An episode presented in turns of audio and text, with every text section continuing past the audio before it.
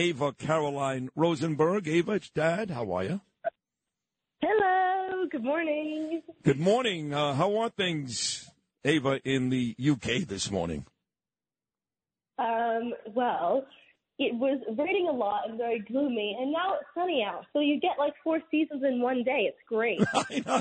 Last time me and Mommy were in London, it was the same thing. There was one day, I swear, uh, for your birthday Mm-hmm. trip last year, we had four seasons in one day, which is it's Yeah. just it's, it's a beautiful place. It's a charming place, and, and you're lucky. I mean, look, you're you're about um, a 90 minute fast train ride away from Mm-hmm. London. And we're only a couple of days removed, Dave, as you know, from a very, very, very large, I think the biggest in the world, pro-Palestinian rally right there I in was London. there. I was I was in London when it was happening, actually. And You were there? Oh I was yes. not at the rally, of course, not at the pro-Palestinian rally, but I was I was in London. I've been in London actually for the past two weeks because I had last week off. Um, and the day of the pro-Palestinian protest, um, I saw there are people, delivery drivers with the, the the flags on their motorcycles and kids wrapped in wrap, had the flag wrapped around themselves. It, it was very intense. I mean, I wasn't there at the heart of it. I only saw, I guess, protesters who were going home and stuff. I didn't see actually a large group of people together because we obviously avoided that area. Um, Right. But it was very disheartening for me because I was with some Jewish family friends. So we were all just shocked, and not even shocked at the protest, but the content of the protest. The fact that there were people who were trying to resemble or replicate the the headbands that Hamas wears, uh, and signs that had the swastika in the Star of David.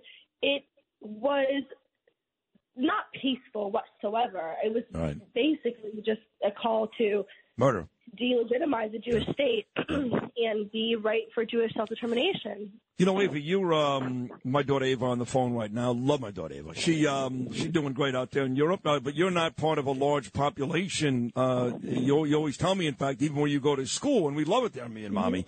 Not a very big Jewish population, so um, you're kind of outnumbered. But do you feel like the people that you're in and around every day, even though they're not Jewish, side with you, side with the Palestinians, or pretty much don't talk about it at all? So, in the UK in general, the, the, the percent of Jews in the UK are 0.5%. So, the US is 2%, the world is 0.24%, and the UK is 0.5%. So, much less than New York and just the United States in general. especially in New In York. Because don't forget, you you know, you say the United States, you live you've lived in Boca Raton in New York, Yeah. which is all Jews. Yeah. So basically, my school has a Jewish society, which I'm a part of, and the Jewish society has a total of 29 members, not even 30, in this school with thousands of thousands of people.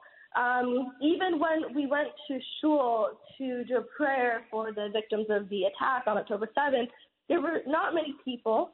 And I don't know whether that's actually an accurate reflection of the amount of Jews or if people did not feel safe enough to go because there may be many more Jews who are actually trying to, you know, self-preserve and things of that sort. Not many Jews actually speak out. Um, but I, all of the people I live with are not Jewish, obviously, because Jews are such a minority. But all of the people I at least live with are very supportive. One of my housemates is gay, and he understands the lack of human rights and gay rights in Gaza and the West. Oh no, listen, uh, he's a I great mean- he's a great kid, Christopher. They would Yeah. slaughter him in 15 exactly. seconds. Exactly. He actually said to me today, I walked in, I had been in London for a while. He says, When did it become fashionable fashionable to promote terrorism? So my housemates actually wanted to put up an Israeli flag. My housemates asked me about getting a menorah. So the people I'm living with are lovely. That's awesome. So put it that way. Um, now, obviously, in the whole of Cardiff, Cardiff actually has a lot of Arabs and it's very Muslim, and there's no issue with that because I don't generalize. I actually did meet a Palestinian a couple weeks ago, the weekend of Halloween, and the, the the thing I've learned most about this whole situation is that the antagonizers tend to not even have any ties to Jewish to Judaism or Islam. For instance, the Palestinian guy that I was actually talking to, who was very respectful to me, We had a great conversation and we hugged, very kind. It was this random white guy who was not Jewish nor Muslim who was saying that Israel was committing genocide. Yesterday, I'm in I'm the in the committee for the Model UN Society, and there was actually a pro-Israel protest outside. And the people who are visibly Arab were showing less, um, were, were, seemed less upset than this random girl in my class who was not uh, Jewish or Muslim, but white, you know, Christian, British. So what's crazier to me is that people who actually have nothing to do with this and who have no knowledge, and they suddenly think that they're military strategists. They suddenly think that they are international human rights lawyers. They have the most to say about it.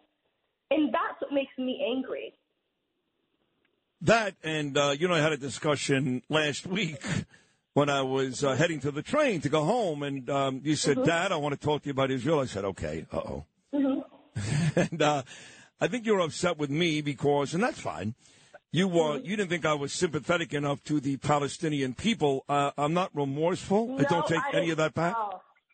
That's okay. Listen, so that, that I think is... you're, you're actually misconstruing my words. Okay, well then you tell me how I you said, felt. Yeah. I said children because I have empathy for all children of the world and all children who are born into war zones, which is completely out of their control. Now, who people decide to become is in their control.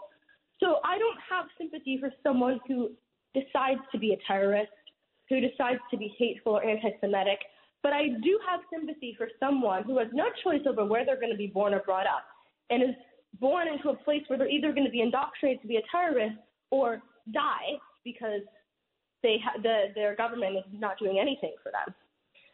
So yes, I do have sympathy for those children who will never be able to live the life that I'm able to live um, which I think is just basic human empathy. Um, I have children. I have sympathy for all children, actually, because to me, children are the face of innocence. In law, you learn that you a child cannot even be culpable in the UK for a crime until 13, I believe, and that's different for Northern Ireland and Scotland. But children are the least culpable, which is why it's so disheartening to see children in all places be killed um, be used as pawns in political uh, political wars and battles, and that just saddens me because it's real lives and and the way that Hamas is basically using their people as human shields. Um, the Al Shifa Hospital, one of their headquarters is there, and there are, are children in that hospital who are not able to get to be treated for because Hamas is stealing fuel that the Israeli government is trying to give to Al Shifa Hospital. I mean, it's absolutely horrific. So yes, I do have sympathy for the babies in the ICU okay. unit who are, you know, okay. being treated badly by their government. I'm very proud That's of you. you. You know the whole thing. You know about the stealing of the fuel. You're you're all over this story, and and uh, your sympathy there, I think, is well placed. You know, I remember when mommy and I went to visit you in London last time. Uh, you guys were upstairs in the hotel room or something, and was getting a kick out of it, Ave. I was down in the in the lobby and I was watching the BBC, you know, and I remember being struck about how similar it was to the United States. I think at the time they were, you know, lame basting Boris Johnson like they would do to Donald Trump, and there was a mm-hmm. mayor in some city who was in all kinds of trouble.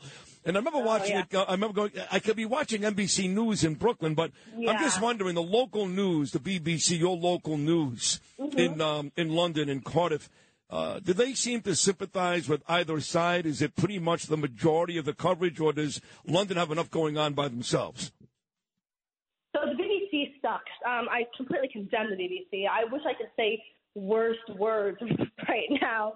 Um, the BBC was one of the first news outlets to blame Israel for um, shooting a, a rocket at uh, a missile into a hospital in Gaza when it was really the is, uh, Palestinian Islamic jihadists who had misfired. So, I mean, after that, I have the BBC is completely illegitimate to me, um, and they are definitely biased. Um, actually, when we saw everything going on at the protest, the BBC only reported really about the counter protests from some far right, alt right people, and they never showed any images of the protesters wearing Hamas headbands or um, images of the um, anti-Jewish rhetoric and anti-Zionist rhetoric. So they are greatly biased, and I don't watch the BBC. I don't look at the BBC. I try and corroborate my sources.